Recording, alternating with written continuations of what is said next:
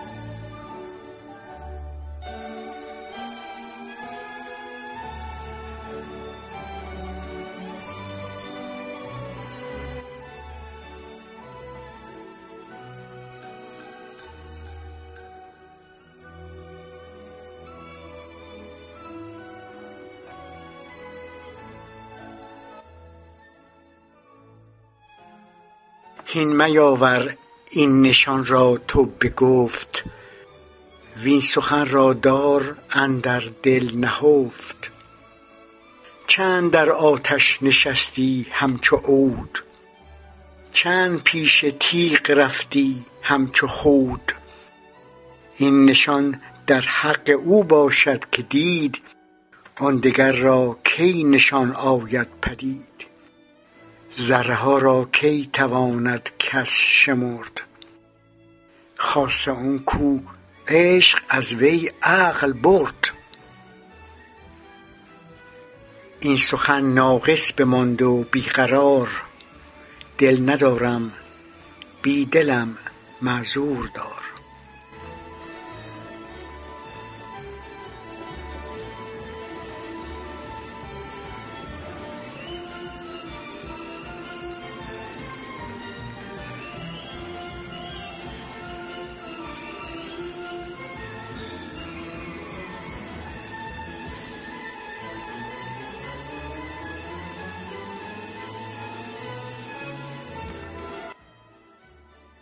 خانم ها و آقایان محترم دوستان عزیز در قسمت پیش به این گزاره ناراست که گویا آقای میرحسین موسوی در پی باخبر شدن از اسیرکشی سال شصت و هفت استعفا داده اشاره شد و شرح دادم که شبه استعفاهای ایشان در سال شصت و دو و شصت و سه پیش از اسیرکشی سال شصت و هفت بود.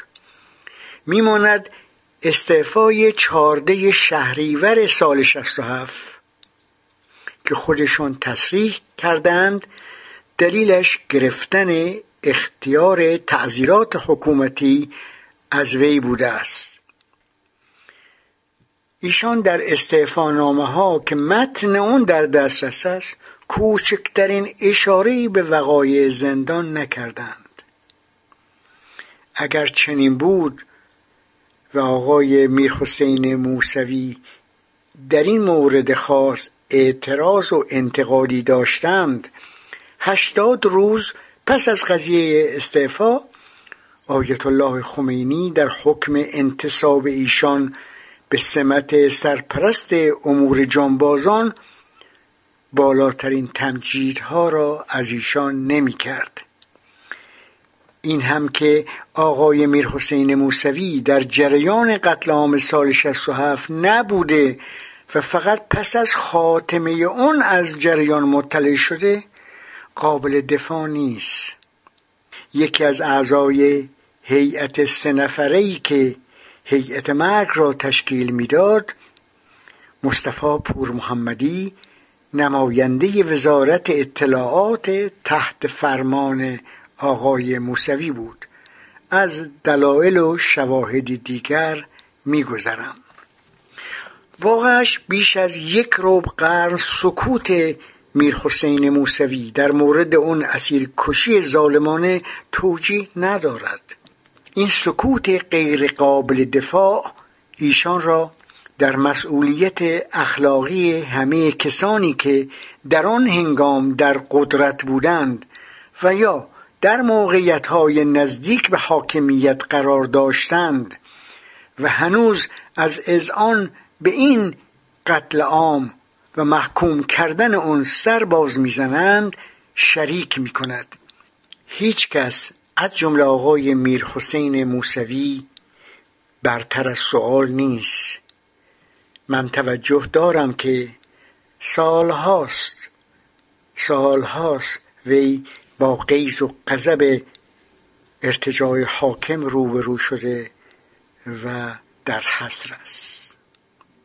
در قسمت پیش به نشست 24 مرداد 1367 آیت الله منتظری با اعضای هیئت مرگ نیری مرتضا اشراقی ابراهیم رئیسی مصطفی پور محمدی اشاره شد و اینکه آیت الله منتظری اعدام زندانیان سیاسی را شجاعانه زیر سوال برد و رو به اعضای هیئت مرگ گفت به نظر من بزرگترین جنایتی که در جمهوری اسلامی شده از اول انقلاب تا حالا این کاری است که به دست شما انجام شده و شما را در آینده جزو جنایتکاران توی تاریخ می نویسن.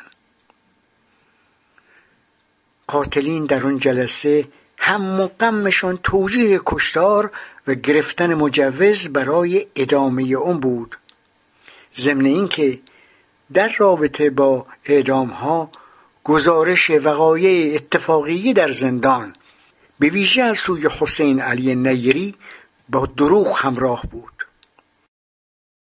دوستان دانشور و فرهنگ ورز خواهش می‌کنم نه قسمت پیش را بشنوید و این بحث را دنبال کنید.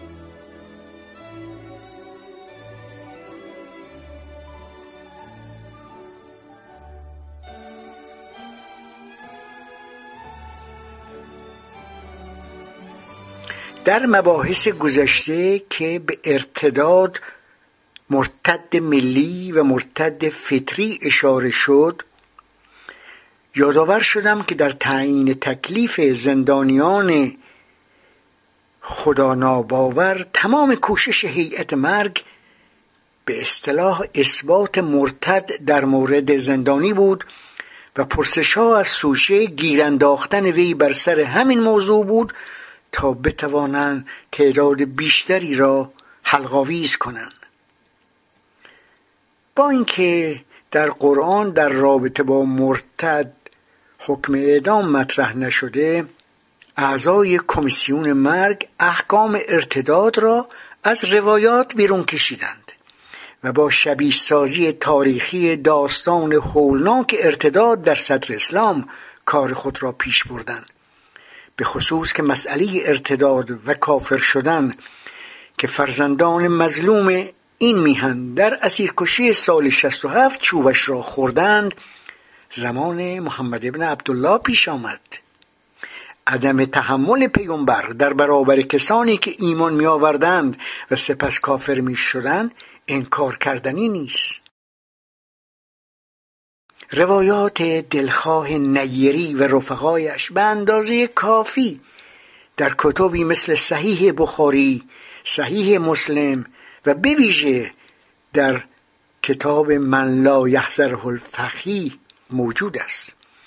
کتاب من لا یحذره الفقیه یعنی کتاب کسی که فقیه در نزدش حاضر نیست از کتب اربعه نوشته شیخ صدوق است و تا دلتون بخواهد احکام عصر شترچرانی احکام ارتجایی بویژه در باب الارتداد در بخش ارتداد در آن فت و فراوان است. من لا یحذره الفقیه حدود شش هزار حدیث دارد و برخلاف کتاب کافی فقط مشتمل بر روایات فقهی است. و البته مضمون و جوهر آن جز گزارهای ارتجایی نیست. بله مسئله ارتداد و کافر شدن که فرزندان مظلوم این میهن در اسیرکشی سال 67 چوبش را خوردند در صدر اسلام زمان پیامبر پیش آمد.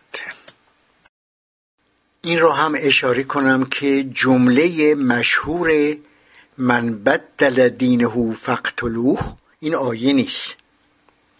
که معنیش این است که اگر کسی از مسلمانی خارج شد و رسم دیگری انتخاب کرد او را بکشید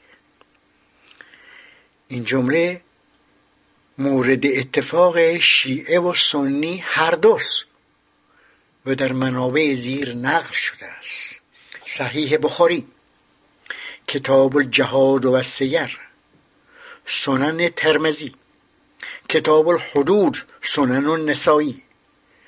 کتاب تحریم الدم سنن ابی داوود کتاب الحدود سنن ابن ماجه. کتاب الحدود مسند احمد. من مسند بنی هاشم. داستان یهودیان بنی قریزه هم.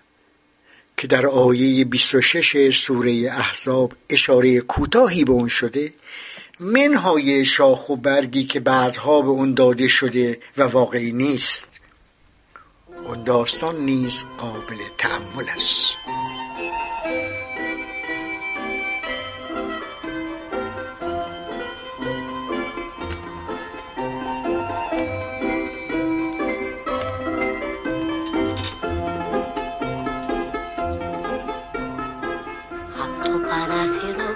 Στέλνω ένα, δύο και τρία και τέσσερα φίλια που φτάνουν στο λιμάνι ένα και δύο και τρία και τέσσερα πουλιά.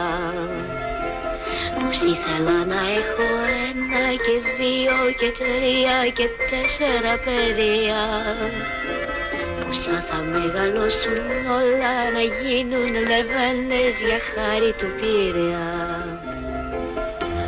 Όσο κι αν ψάξω δεν βρίσκω άλλο λιμάνι.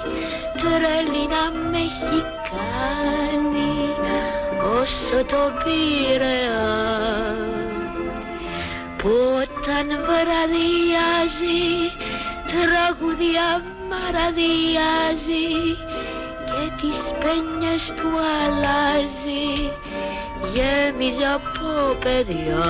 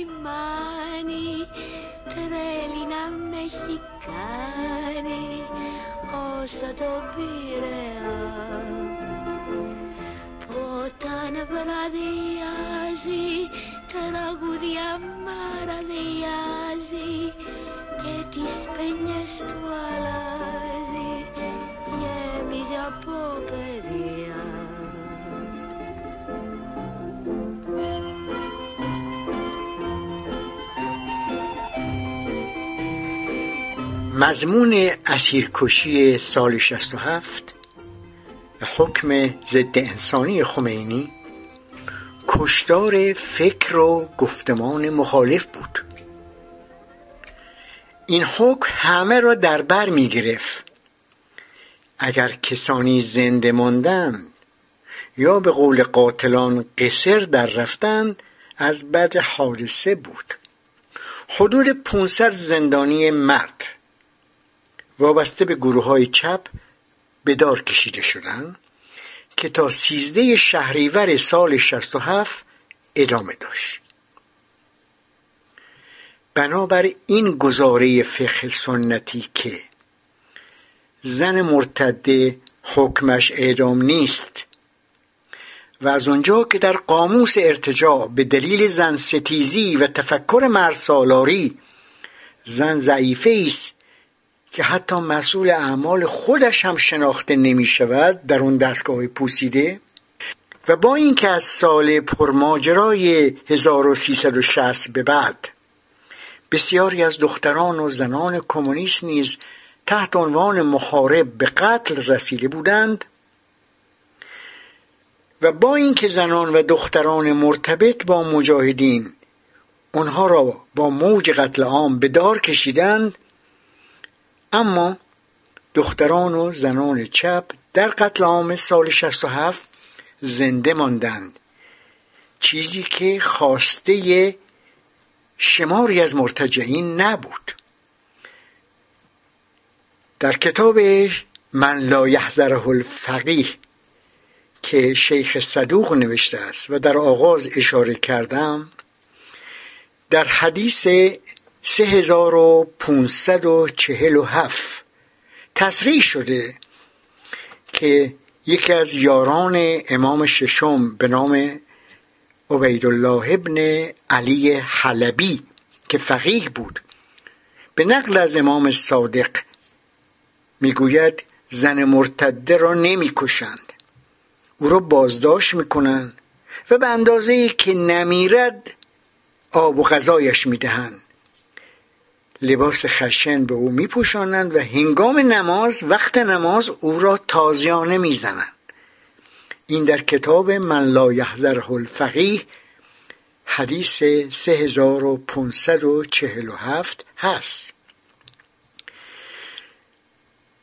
آیت الله منتظری می‌گوید من یک بار خدمت امام گفتم که آقا ابن ادریس حلی در باب حدود از کتاب سرایر ادعای شهرت می کند که در محارب زن اگر باشد نباید اعدام کرد. این را صاحب جواهر نقل می کند و بسیاری از فقهای ما هم همین را گفتند. ایشان ادامه می دهد که آیت الله خمینی گفت فرق نمی کند چه زن باشد چه مرد. ولی اون چه ما می‌دانیم در اسیرکشی سال 67 شماری از زنانی رو که اعدام نکردند شلاق می‌زدن وقت نماز.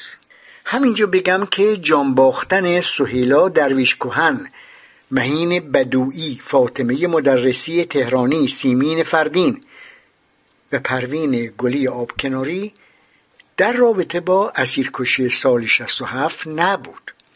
سهیلا درویش کوهن یکی از چهره های دوست داشتنی زندان وابسته به اکثریت که ملی کشی هم می‌کرد.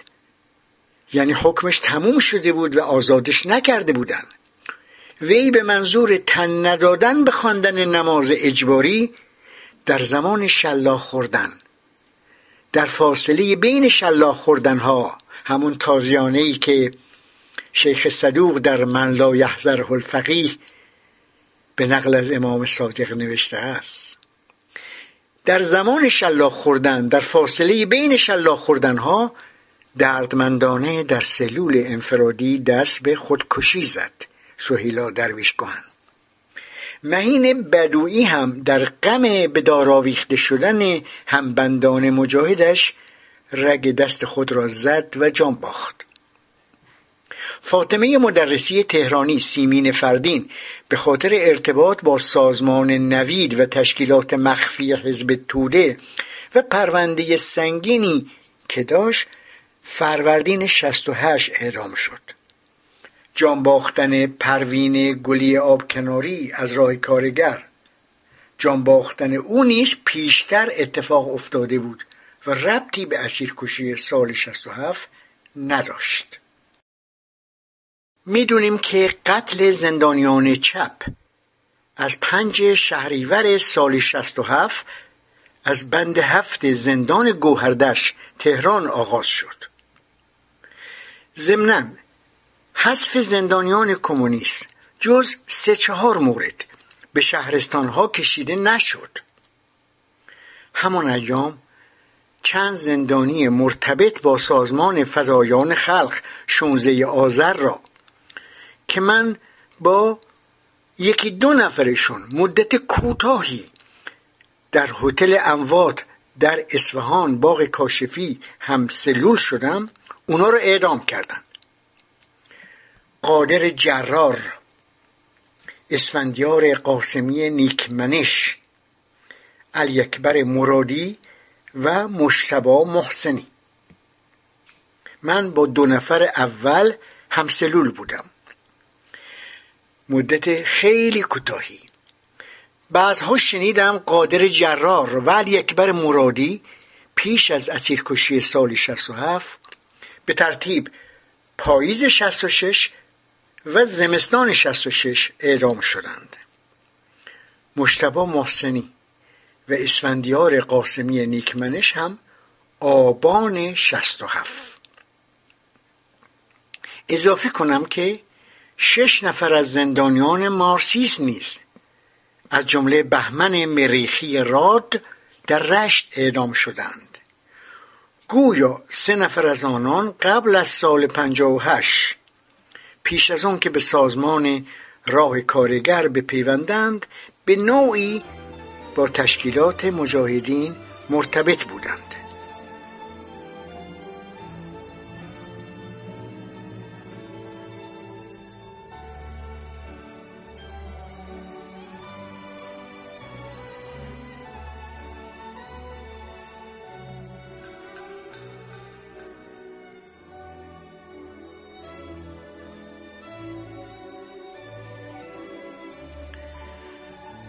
خوب است بدانیم.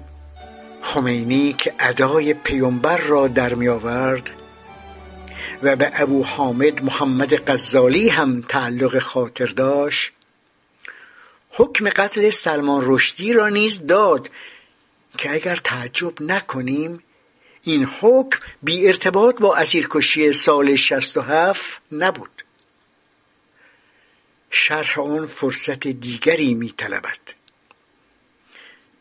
غزالی هم مثل خمینی با چوب تکفیری که در دست داشت عملا مسئولیت اظهار نظر را از دیگران گرفته بود.